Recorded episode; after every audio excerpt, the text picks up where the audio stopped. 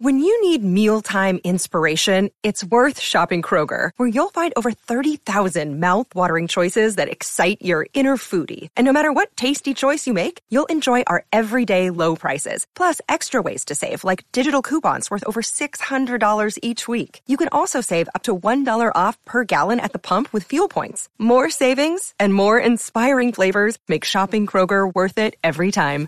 Kroger, fresh for everyone. Fuel restrictions apply.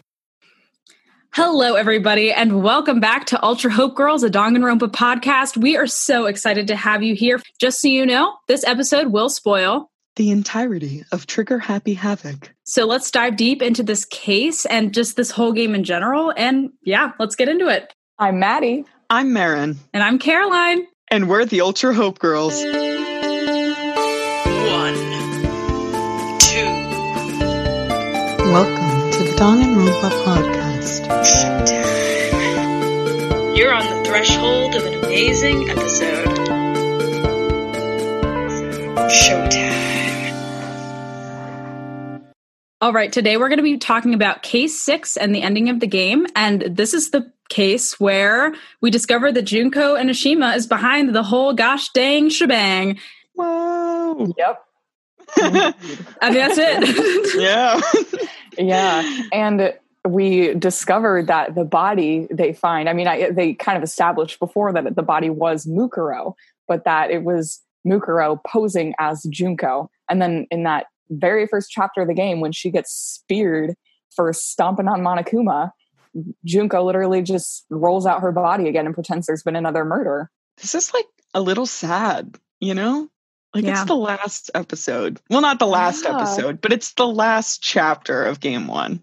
A Yeah, lot we've to reached uh, go through. our conclusion. Yeah.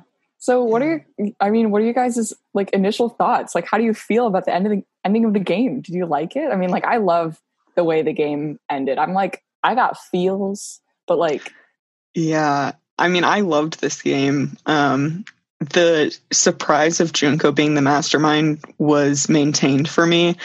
I just want to give a quick shout out to my friend Ryan.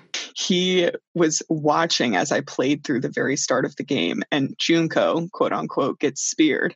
And he literally said, he was like, ah, they always kill off a meaningless character so that they prove the rules are real. And it, in my brain, I was like, yep, meaningless character. He's right. Let's move on. And I never thought about it again. So uh, shout out to him for preserving the mystery of the game for me until literally like the very end. But yeah, games like this where you're able to be surprised uh, are just like art, works of art.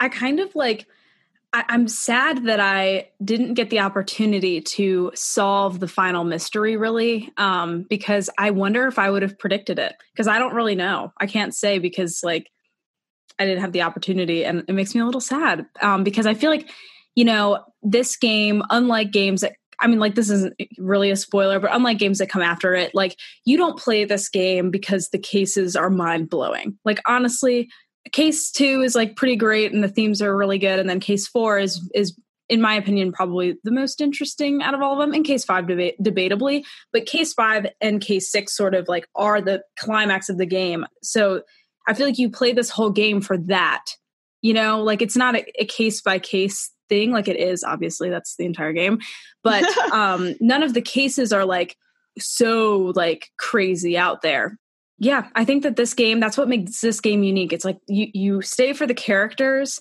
that you're along the ride with and this crazy like ending that is like really a great twist and really a good end to the whole thing carolina Marin know this. Actually played the second Danganronpa game first, Goodbye Despair. And then I went back and played Trigger Happy Havoc. And so because of that, at some point in, you know, no spoilers, but at some point in the second game, there is like a very brief synopsis of what happens in the first game because it's a sequel. And so I actually knew going into this game that Junko was the mastermind and that she was like the ultimate despair. When I played through chapter one of this game and Junko died in like the first Junko quotes, um, when she died in like the first four seconds of the game, I was so confused. I was like, because I didn't know about Mukuro, I didn't know the specifics of anything, and I was like, she's dead. Wait, how is she going to be the mastermind? Like what? But um, because of that, like the, this fifth slash sixth case of Trigger Happy Havoc is my favorite because kudos to the Danganronpa creators that they were still able to surprise me and give me that huge twist in that way when I had literally already been spoiled like about the big reveal. All right. Should we dive right in? I guess, yeah, maybe um just kind of starting from events wise what's going on. Like right off the bat we find out about you know Kyoko's dad and like that whole thing. Um Right, we start in that trash chute area, yeah. Which is like right after a huge event. Like I feel like chapter 5 is just kind of this explosion of information and chaos and what's going on and then they just kind of have Makoto fall into a trash chute and that's the end. You know, it's like very much anticlimactic, you know, or climactic. I don't know if the right word is. but yeah, I mean, yeah, that scene was really interesting because there aren't a lot of times where the kids are off camera um, and they get the chance to really feel comfortable being themselves. It actually kind of reminds me of The Bachelor, uh, the TV show, because there are these things called fantasy suite nights where you get to be off camera with the person that you choose um, for an entire night. And people always say that that's the first night where they feel like they can really like get to know someone because they know it's not an act for a camera. And so it's just kind of interesting. It's true. And so I guess I, I kind of wanted to like unpack, like, I, I, think it would be a good time to do so, like what we know about Kyoko and her relationship with her dad and how that develops through this ending of the game. Um, because I, I I still have questions about it personally. Like I don't think we get all the answers. You know, like we know that, you know, he did something and left their family, right? And then you know, apparently he cares for his daughter because her name is the password to the computer and there's a picture of her. So it makes me wonder, like, why did he really leave? And Kyoko, like, likely, maybe that's a mystery she was never able to solve, which is why she has so much resentment toward him, even though maybe he didn't do something that was that terrible. I don't know. I think we might actually get a little hint towards what it was because he left their families career path. He did not want to be a detective. And so he betrayed the family's lineage by saying, No, I'm not going to be a detective. And so he left the family, including her, behind. And so she's kind of grown up like, Well, I'm going to maintain the family lineage. I'm going to be the best detective ever. I don't understand why you couldn't. Like, why, why did you leave us? Um, and it kind of reminds me a little bit of Sakura, actually.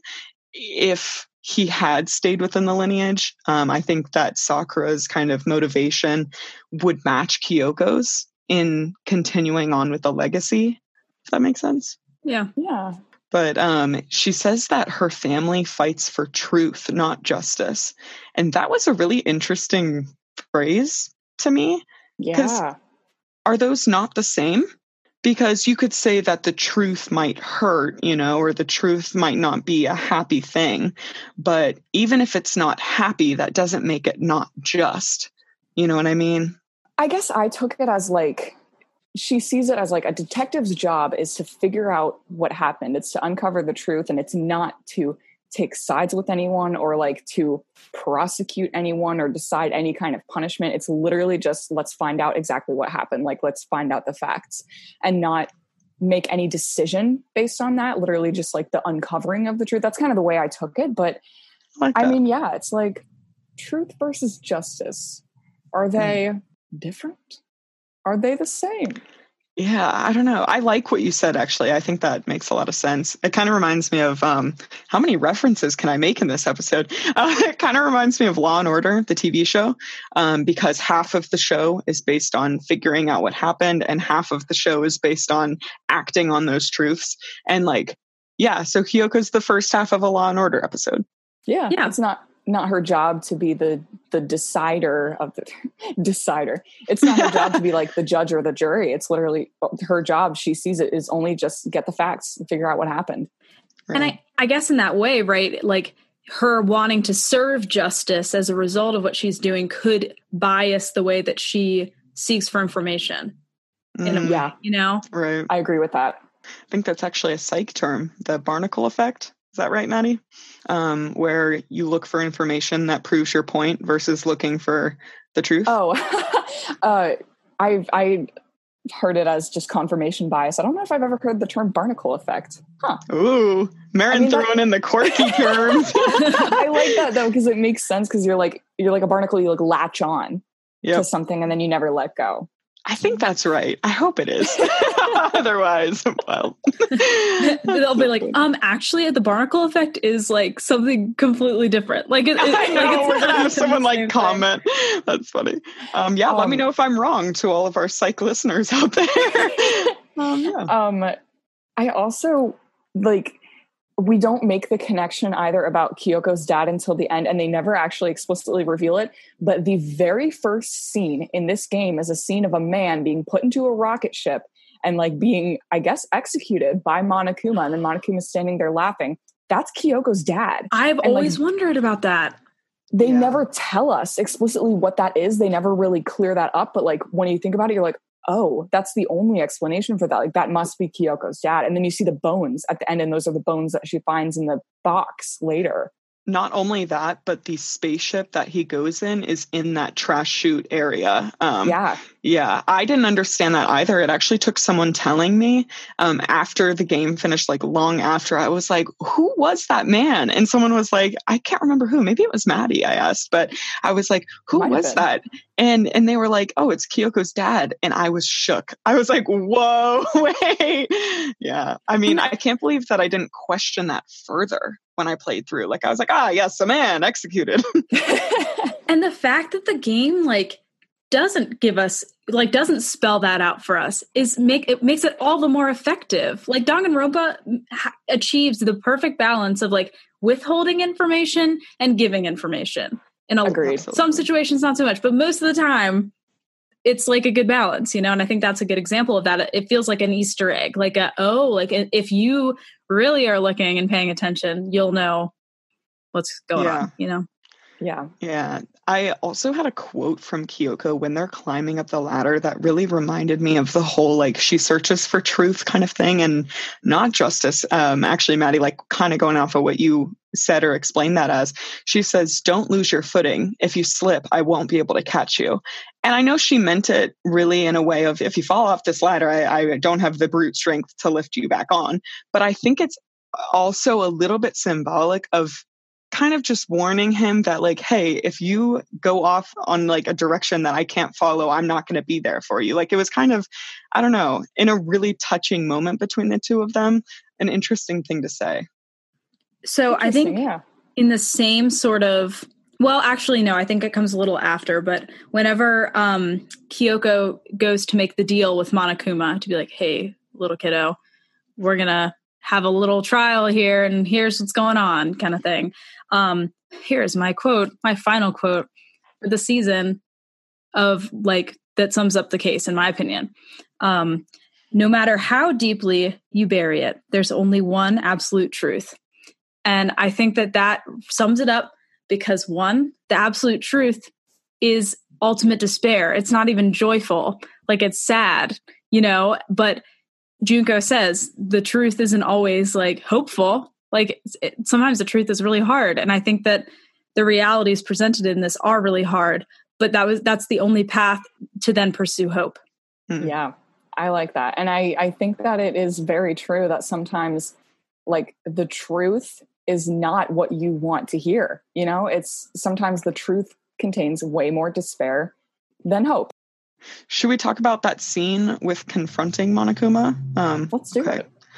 it's kind of an interesting conversation. We kind of find out there that Monokuma um, and Junko um, in general is really pushed into a corner here. Like, I think this is the scene where we get confirmation that Kyoko was correct about the cornering kind of checkmate situation.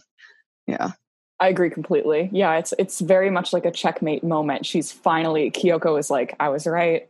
But then it's funny because after that scene happens, she says to Makoto, she's like, I actually wasn't 100% sure if I was right. And I was taking a risk. But Makoto was like, wait, what? I know, I love that. and um but it's it's funny because he was like well you didn't show any signs of fear and she was like i couldn't like it would make it would ruin the plan you know and so she just went into it and she was right because she is a star and she is very very clever but yeah i mean it's it's Yeah. Also, Kyoko decides kind of for everyone that they're redoing this trial. You know, she's like, this is it. We got to redo it. We're going to figure out who did it. That's it, period. Um, and when they go and meet everyone, everyone's kind of like, you didn't even ask us, like, if we're okay with this. And she kind of moves on. And something I noticed is that when she figures out more about her dad, she says, um, when she finds like her notebook, I'm pretty sure is when it is. Let me see, I have the quote here as usual, he made a selfish decision without consulting anyone else. And I was like, girl, the apple doesn't fall far from the tree. Like, check your own actions. And like, yeah, it was a little hypocritical. I was like, Keokes, your bit. dad is kind of you. Um, Yeah. Yeah, I can see that. yeah. Yeah, I feel like this is I don't know. I mean, this might be a hot take, but like I feel like playing th- through this game again, I have liked Kyoko less than I remember, which is kind of sad, but yeah, there it's just like things like that. But also this chapter turns it around for me. I think it's like leading up to Mhm. this point, I was kind of like, "Oh, bro, I, this is not the Kyoko I know. What's going on?" And then she kind of turns it around at the end. But All right. Are we ready to move into Makoto reuniting with people? with the sc- oh my gosh, yes, With the squad. I literally kind of, I was kind of like emoshi. Like they were like so excited to see him. Even Byakuya was excited. In I, their uh, own ways, they were all excited Yeah. to see him. You can I see their actually put- personalities in that picture. So I put Byakuya's quote, sheesh, into Google Translate, and this is what it said from Byakuya to English. Um, I love Makoto only slightly less than I love Toko, and I am incredibly relieved to see him alive. Oh Um, wow, Yeah, Byakuya! Byakuya, that's so cool. What kind I know, really words sweet of him. from Byakuya to English? It's Byakuya just has a whole separate vocabulary. That's correct, yes. but yeah, I'm actually obsessed. This whole scene was so good. It, it just, it really reminded me of why I think I love this game. Um, I think it's the friendships feel real in this game. And that's not to say in any other games they're not, but here, like watching them at the end leave, it just felt like it was unbreakable bonds. Like these people know each other so well and even if they don't always get along like you know that there is love deep deep down and they care about each other so much and it's Even just hard not to root for them I even agree. Byakuya You're right. And it makes me like wonder that if I had played the game and had the opportunity to like go through case six, like would I would I have believed that any of them could be the mastermind? Because that's that's a reality for a little bit there. Like they're like, oh, that mastermind has to be one of us. And like I don't know who I would have thought it was, but like that scene, I feel like for me would have been a really big hint that it can't it couldn't be any of them. Right. You know? Aw, yeah. Like, Agreed. Because it's just so wholesome. And uh yeah. I also really liked in the scene Byakuya and Kyoko kind of going back and forth. Like they, I think for one of the first times, we're really treating each other as intellectuals. Like they were both really respecting what the other had to say. And Kyoko's like, we're doing a trial. And Hina's like, you didn't ask us. And Byakuya's like, it's the only way, of course. Like it was very much, they're kind of on a different page now um, with the respect. And I would almost argue trust. I don't know that he trusts her, but maybe a little bit more. That's all I really have until the investigation. I don't know if you guys. Same, actually. Cool. Same. yeah. I mean, why don't we just like? Oh, I was just gonna say, why don't we just go through like what we find? in the Yeah, let's go maybe room by room just because there's a lot per room. Yeah. Are we good with that? Okay. So where do we want to start? I could start with I, I just say for me personally, one of the saddest moments in this entire game, I think, is finding the morgue in the biolab because Biolab, that, yeah. That moment is when all your hopes that everyone might still be alive just go out the window. It's like, wow, they're all they're all dead. like Right. but there's also I can't help but I couldn't help but think to myself, how did they put Mondo in one of those? Because he's literally just butter. Like, did they just put like like a, a container of butter into the slot in the morgue? Oh, Like, there's no body goodness. left. oh my goodness. Can you imagine? They're just like investigating, they're searching through all the like drawers and they're like examining the bodies and they pull one out and it's just so tub of Mondo butter. I cannot believe I can't believe that didn't even cross my mind. That's so funny. Or why didn't they see the nine lights and someone was like, "Oh, well, Mondo butter's probably in the kitchen or something." Like that's, oh wow. That's so funny. You know what I thought is that I was saying to myself that Junko sh- should have um she should have taken the the body of the chicken that she killed to get the blood and put that in the morgue. And then that would have been an extra body and they wouldn't have unless they Maybe- opened it and saw that there was a chicken but they might not have thought anything of it. Maybe that's what they put in Mondo's. Maybe. But then they Although I would have noticed a chicken was missing. I don't know. I feel like Yeah. like it could have been figured out if that were the case too. I did actually have the question to ask like like what evidence would we have definitely needed to solve this case? Go ahead, Maddie. the body proportions of Junko and Mukuro. The reason, the only reason I actually was able to figure this case out when I was playing through, even, you know, with the spoiler that I guess I had an unfair advantage because I knew Junko was the mastermind. So I was trying to figure out how Mukuro and the dead body factored into it from that kind of perspective. So yes, I had an unfair advantage. But what made me, what made it click for me was that I was going through like just out of curiosity at one point and looking at like, it sounds bad, but like looking at all the heights and weights in the report cards of the characters just out of curiosity. Um, and I, I, I think I was talking to either one of you guys about this, saying like, "Oh my god, like literally every single female character in Danganronpa has a BMI of like 14, and like something like that." And I remember saying that and being like, "Wow, this is Very really unrealistic." What like you know, every like some people do have that body type, and that is fine, and like, but it's like every female character in Danganronpa has that body type, and I'm like, this is not realistic. And Junko's I was looking at and like, you know, she I think it's like I can't remember exactly, but she's like my height, but like very, very light. And um and that stood out to me as like a very as like, you know, that caught my attention. And so later on, when I think it's Byakuya in the headmaster's office who says who's looking at Mukuro's file and then reads out Mukuro's like bodily proportions and they match Junko's exactly. And I was like, wait a second. Are they twins or something? And then I was like, oh, if they were twins, Mukuro could have been pretending to be Junko. And then ding, ding, ding, light bulb went off. And that's how I figured it out. Twins. For me, it was um, the pictures, the the hint that Monokuma gave everyone.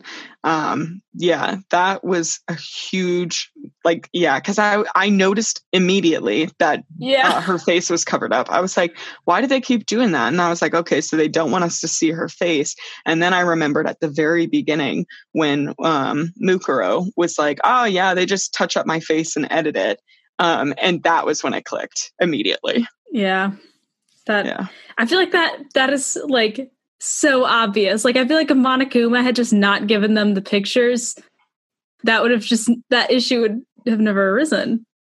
But I think Junko slash Monokuma wanted them to figure it out. I really strongly feel like that was Junko's end goal.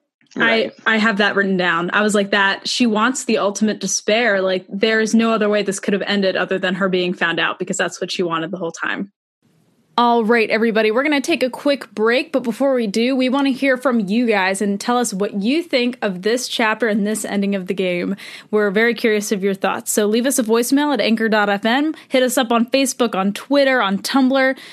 And if you're able to support us on Patreon by giving us a small donation monthly, we have a bunch of cool perks on there. We have a lot of cool specialty episodes planned for Patreon this upcoming month, and we're very, very excited to share those with you. We'll be right back after the break.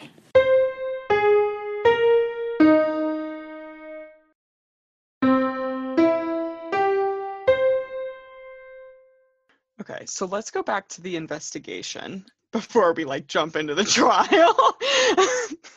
We're really out here like, "Phew, okay, go to the All right. ending. So for the investigation, um, let's talk about the second floor dorms because that was incredible to me. My first thought was, how is this building still standing? Because structurally, I mean, it's completely torn down. I mean, it's like rubble. it looks like it's been bombed. And to me, that is a big um, piece of evidence to suggest. I know this is jumping forward again, but it connects. So, like, to me, that was a big piece of evidence to suggest that everything Junko was saying at the end was true. Like, I know that they said, like, Mm. oh, but maybe she's lying about the outside world being like an apocalyptic or whatever, blah, blah, blah. To me, I think there are lots of pieces of evidence to suggest no, she was actually telling the truth. Telling the truth, yeah. That's one of them. I actually noticed on the wall in the hallway of the second floor dorms, there's an Egyptian eye symbol painted.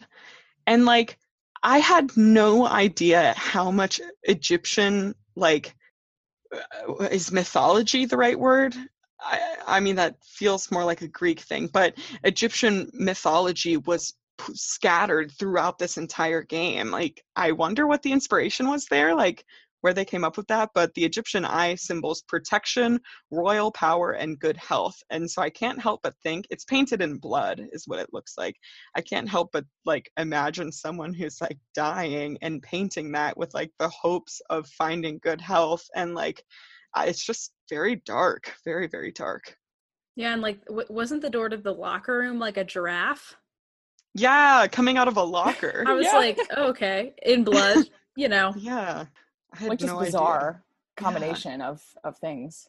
Okay, so then the next room, if we want to jump there, is the headmaster's private room. Yeah. Um, yeah. I so was a little- just logistically for a second. Um, so he has a private room and an office and then a secret office. Like what? in this economy, I, I'm like, buddy, what? Because the first time we we got to the headmaster's room, I like forgot about the office for like a second. I was like, oh, okay, this is his office. Here's his computer. Like, cool. Like, uh, all is well. Then there's the secret room, and Makoto literally says, "Oh, this must be the headmaster's office." I was like, "Oh, okay. I guess he has like another off- office that he can work in um for some reason." And then we get to the actual headmaster's office, and I was just like, "Wait, hold on." Why- Why does this man need three desks to do work? That is stupid. oh, he's got like a whole gaming setup, three desks, three monitors. the principal a is a gamer. podcast. yeah. There was some interesting stuff in there. The laptop itself in the outer room said that the ultimate despair is a group, not a person, Mhm. um, which is interesting because I think Makoto and really everyone in the game to that point had been thinking it's one person we have to beat. You know, this is once we get this one person, it's all over. And that's not the case, you know? So I think it kind of makes their goal of getting out and solving this even that much more difficult in the middle of an investigation. Yeah. And, and also just not understanding, like, again, like we obviously learn later, but like the reach of like what has happened. And we don't know if she's telling the truth at the end, but all, I don't think it, it matters. And that's kind of the beauty of the ending of this game. Like, it doesn't Mhm. matter what's on the other side because the six of them have banded together and the six of them are going to pave a new road and they're dedicated to doing that and they're going to spread hope. And that is all that matters because I believe them and I believe that they can do that. There's something that I noticed actually on my second playthrough, and this happened, I think, in chapter three, is that there's a moment when Hiro, and this kind of connects back to like me thinking that there is a lot of evidence suggesting that Junko is telling the truth about the outside world. Um, but there's a moment when Hiro was saying that in like chapter three or something, he says that he thought he heard something from outside, and he was like, it sounded like construction noises. And um, Monokuma was like, nah, no construction happening now, but it could have been an explosion or maybe a machine gun. Like those are popular right now.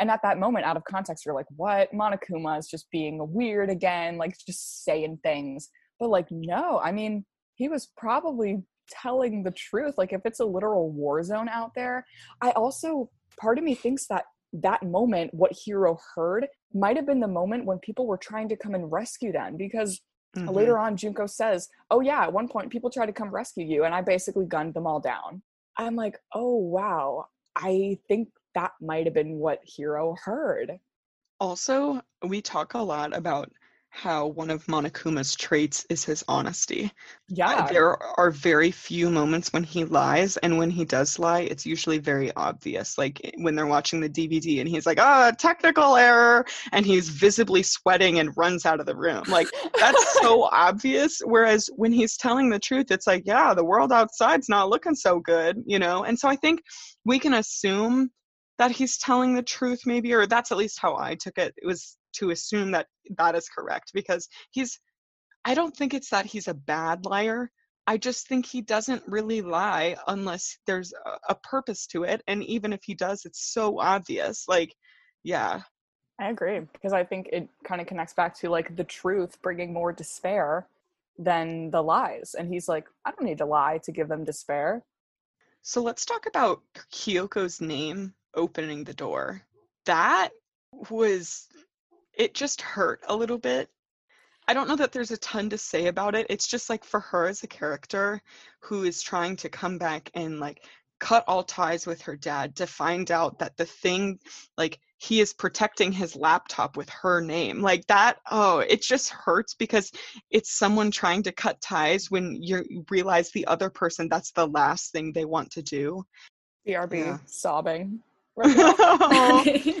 that gift box was really weird i didn't like that juxtaposition it actually really no. reminded me. Um, there's uh, Call of Duty. There's a mini game in it called Zombies, where zombies try and attack you, and you like can go through the game and get new guns and stuff like that.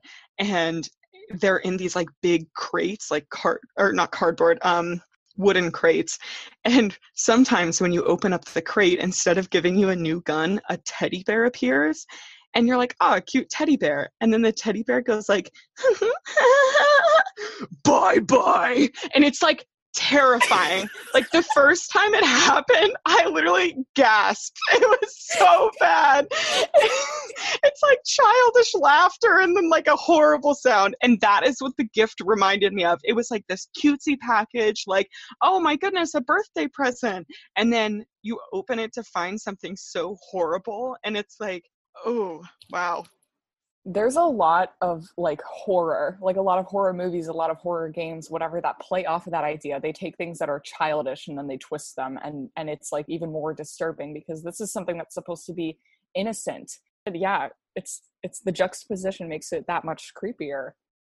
Yeah.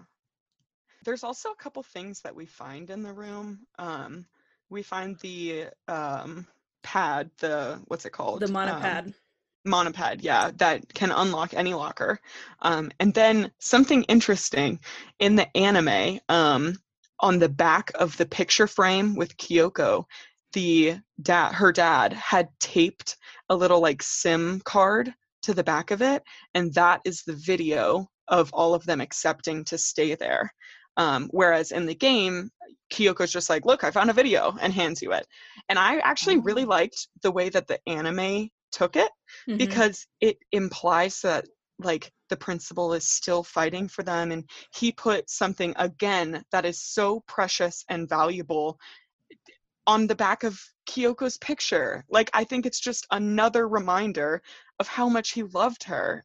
I mean it's an assumption, but I think it's a pretty strong one. I yeah. think so too. I don't think anyone can look at that office and the fact that he has that picture in there and that his, her name is his password i don't think anyone can look at that and say oh no i don't think he loved her you absolutely know? i mean i wish he'd gone about the relationship in a better way yeah but i think he did love her i think he just maybe wasn't the best dad you know and i'd like to believe that in those two years that they hopefully formed a very good relationship even though she doesn't remember it i hope that that it's happens so cute sad though because are they ever going to get those memories back? Like, probably not. That's so sad.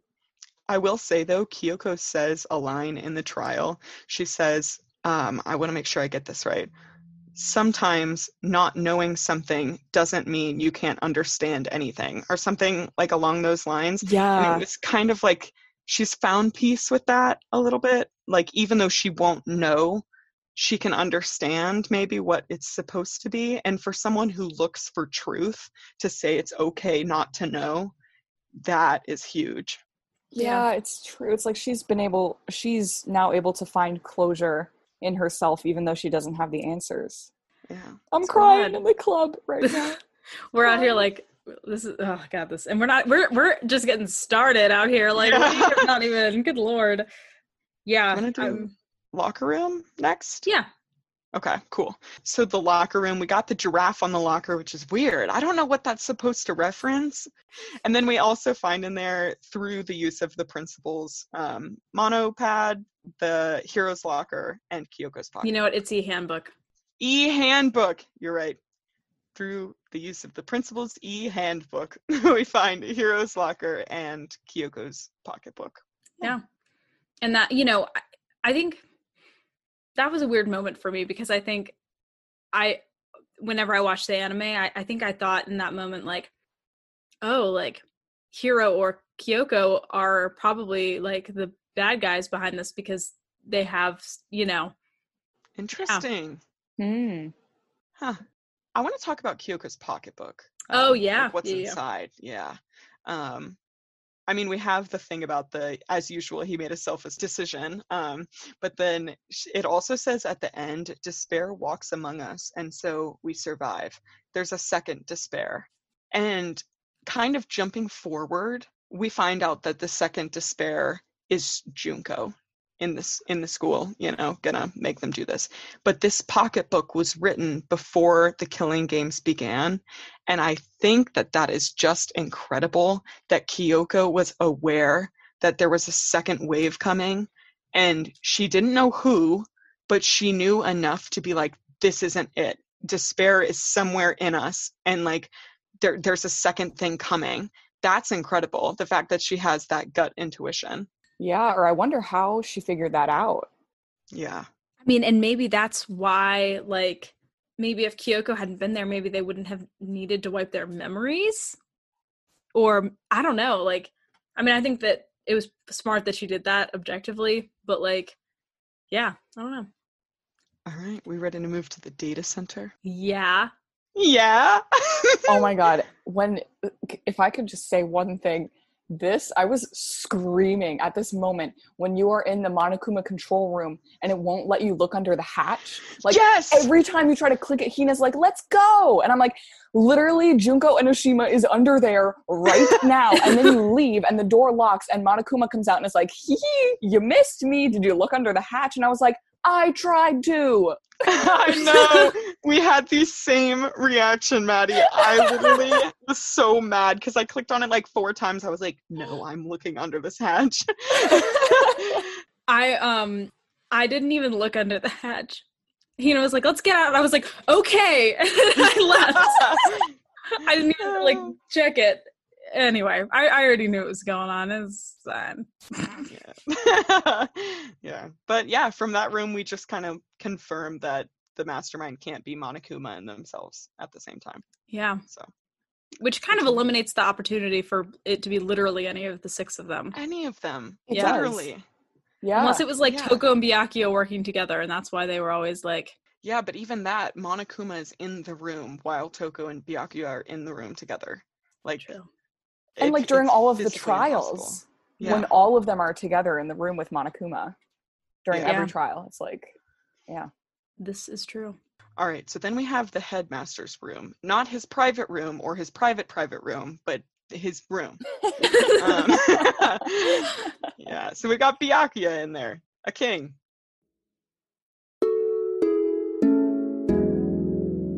Your beauty is beyond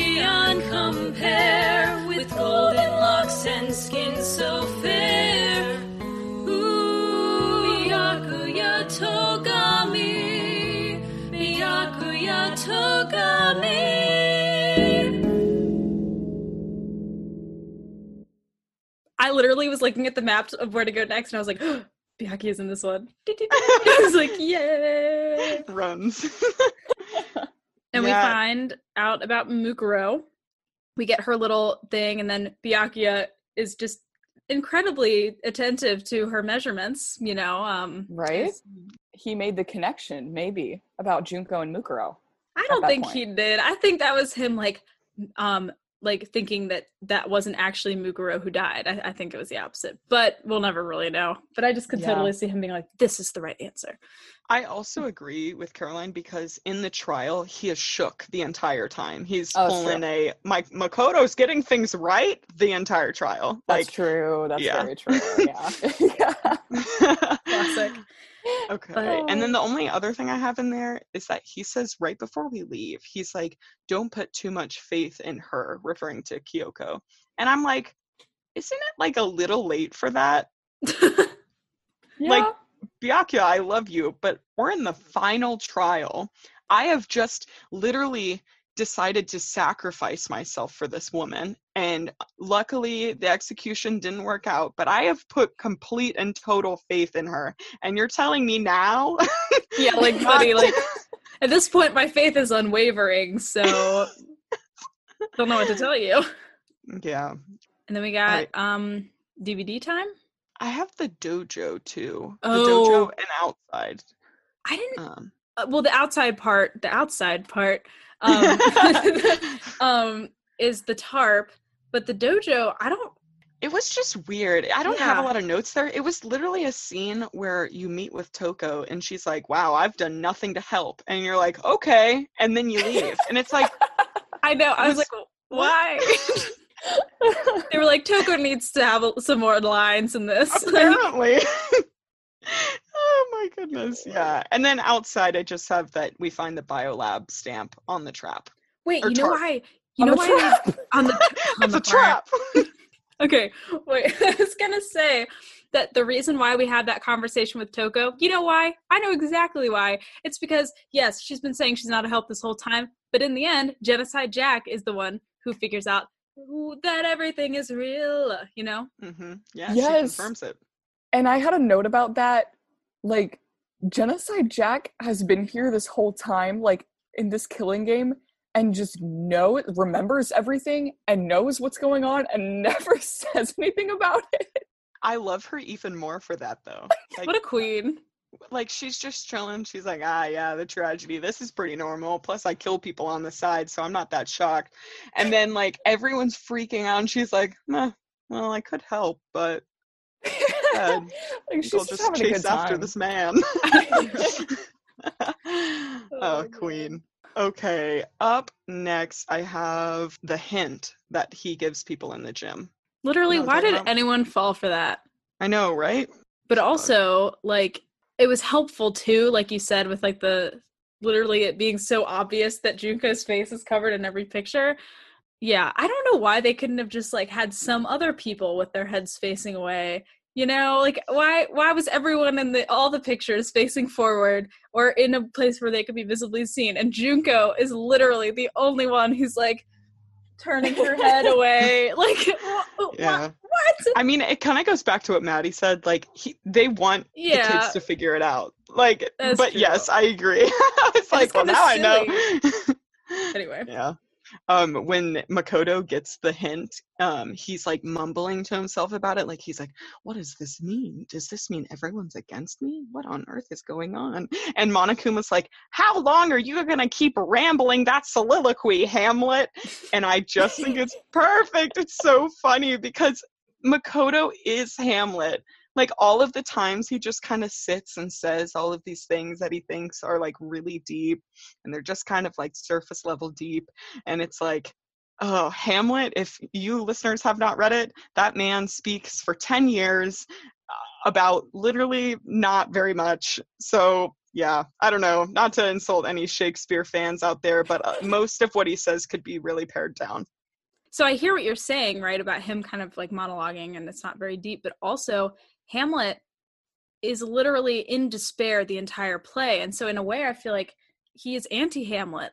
He he instead of like taking this sorrow of like something really terrible happening and like and killing someone, which is literally what Hamlet does in the play. Ham- Spoiler spoilers. Hamlet spoilers for a play that is literally hundreds of years old. Um, Hamlet spoilers. He everyone dies. That is the thing with Hamlet. Like everyone knows. that. Hamlet spoilers. Yeah, we gotta go back to the beginning and do like this will spoil Hamlet by Hamlet. William Shakespeare I like it. I will, yeah, we'll do that as well as Danganronpa. No, just I'm sorry, just Caroline. Continue. Just Hamlet. But like, yeah, I don't know. I feel like he says that, but it's like, or Monokuma says that, and it, I don't know, it's not correct in a lot of ways either. Like he does not. He Yeah. takes the despair and handles it in a totally different way than Hamlet does. Completely. There is almost no comparison. I love that description. That yes, literary girl right there. like wow, yeah. Our uh, our high school English teacher would be super proud of me right now. She would. I hope she hears this. I'll, I'll send her this clip. Please She do. can- yes. That's so good. Man. But yeah. Yeah. that's pretty much all I had from the hint, at least for now. Then we go back to the biolab um, and find Toko asleep on the floor. Um, or fainted on the floor. Sleep. She's taking a nap. Taking a siesta. She's like, ah, I don't do much to help these investigations, so I'll just take a quick nap here. in the middle of this freezing room. yeah. Um, but this is when we find out about the wounds on Mukuro's body, the stab wounds, um, and Kyoko confirms that they were done after death, which I have some fun facts about. Woo-hoo-hoo! Woo, Nurse Mary! Nurse Marin. Nurse Marin. So I took a forensic nursing class, and um, I also took criminal uh, criminalistics. So it's really interesting. I highly suggest you take those classes if you're interested. But after a body dies, it goes through three really big things, and that's called rigor mortis, livor mortis, and algor mortis. Um, and rigor mortis is like a pretty commonly known one. It's where the body stiffens after death. Um, but what I wanted to talk about was livor mortis, which is the where the blood flows after death. Um, and after you die, um, actually, I'm going to do a little warning. This is a little graphic, so like if you're not into this stuff, maybe skip ahead a little bit. But when you die, blood begins to follow the path of gravity, and so it sinks to the lowest part of your body. Which then, if you turn a dead person over, there's a huge kind of purple, purpley blue color on the back of them, very like all over. Um, and so, if she had been stabbed after death, there wouldn't be blood coming out of the wounds.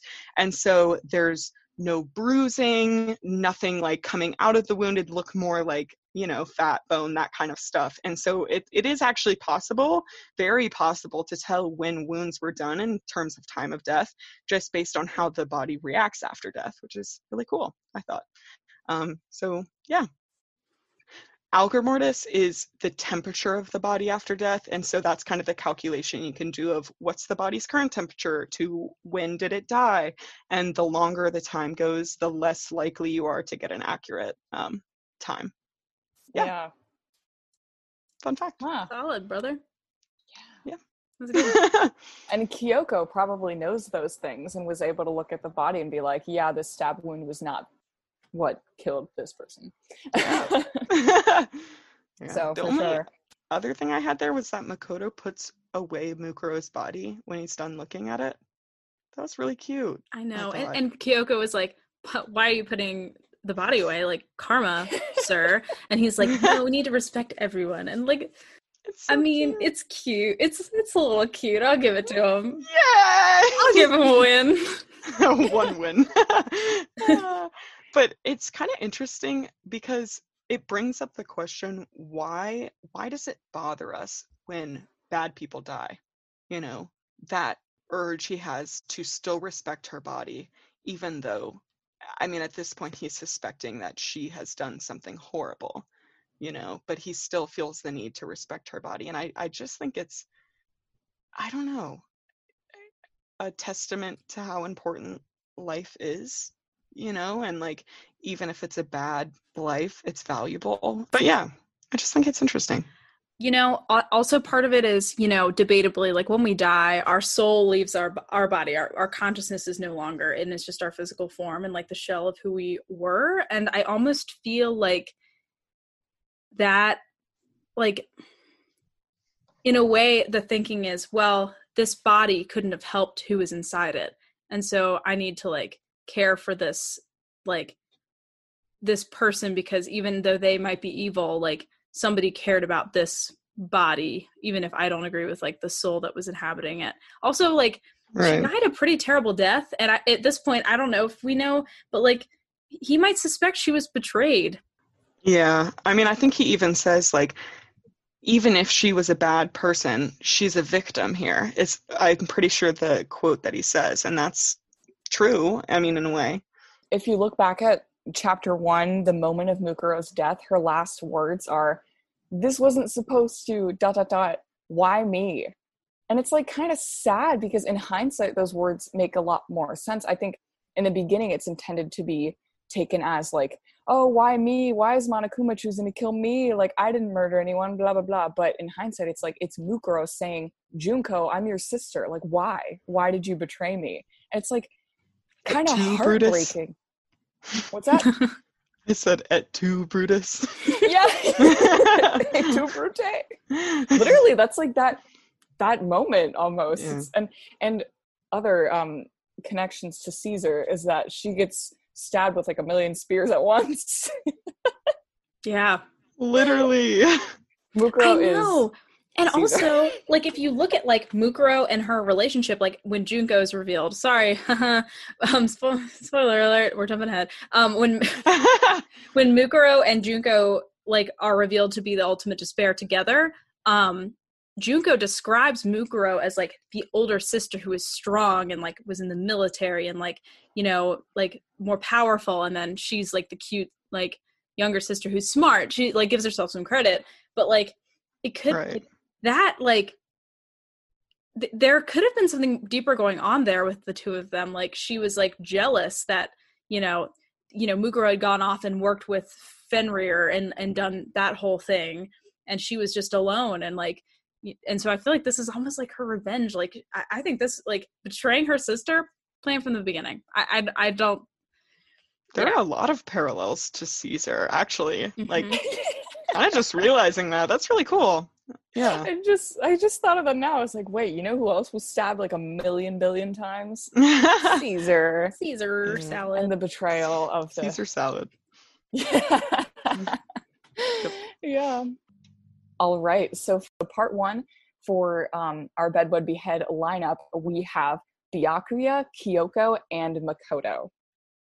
It's a pretty easy one for me. So I'll go I'll go first. Um I would behead Makoto. No surprise there. um I would bed Hmm, actually, okay. This is kind of tough because Kyoko and Byakuya share a lot of traits, but I would still bed Kyoko wed Byakuya because Byakuya, I, I don't know. I, I just kind of want to unpack that. I want to make him a little softy, you know? I think I have the same answers. I think I would behead Makoto. You said bed Kyoko? Yeah. And wed Byakuya? Yeah, I think that's what I'd pick. Yeah. I think I would. Oh, poor Makoto. We've all chosen to behead him. I would behead Makoto. I think I would bed Byakuya and wed Kyoko because as you guys know i love kyoko i love her so much i don't know if a marriage between us would work out but you know i love her i just don't in a lot of ways i mean i know i've said in the past like oh yeah i would wed byakuya because he's rich like that'd be nice but between byakuya and kyoko i can see myself getting along with kyoko better than byakuya. I agree yeah, with that sentiment all right, everybody, that's it for this episode. We just had so much to talk about with Chapter 6 that we're having to split it into two episodes. So tune in next week for 6.2, where we talk about our thoughts more specifically about the end of the game. Check out our Patreon, link is below if you're able to give us a small donation monthly. We have a lot of cool perks, including Literary Book Club with yours truly. We also have a Facebook, have a Twitter. We're active on there all the time, so make sure you check that out. And we can't wait to see you next week. Bye.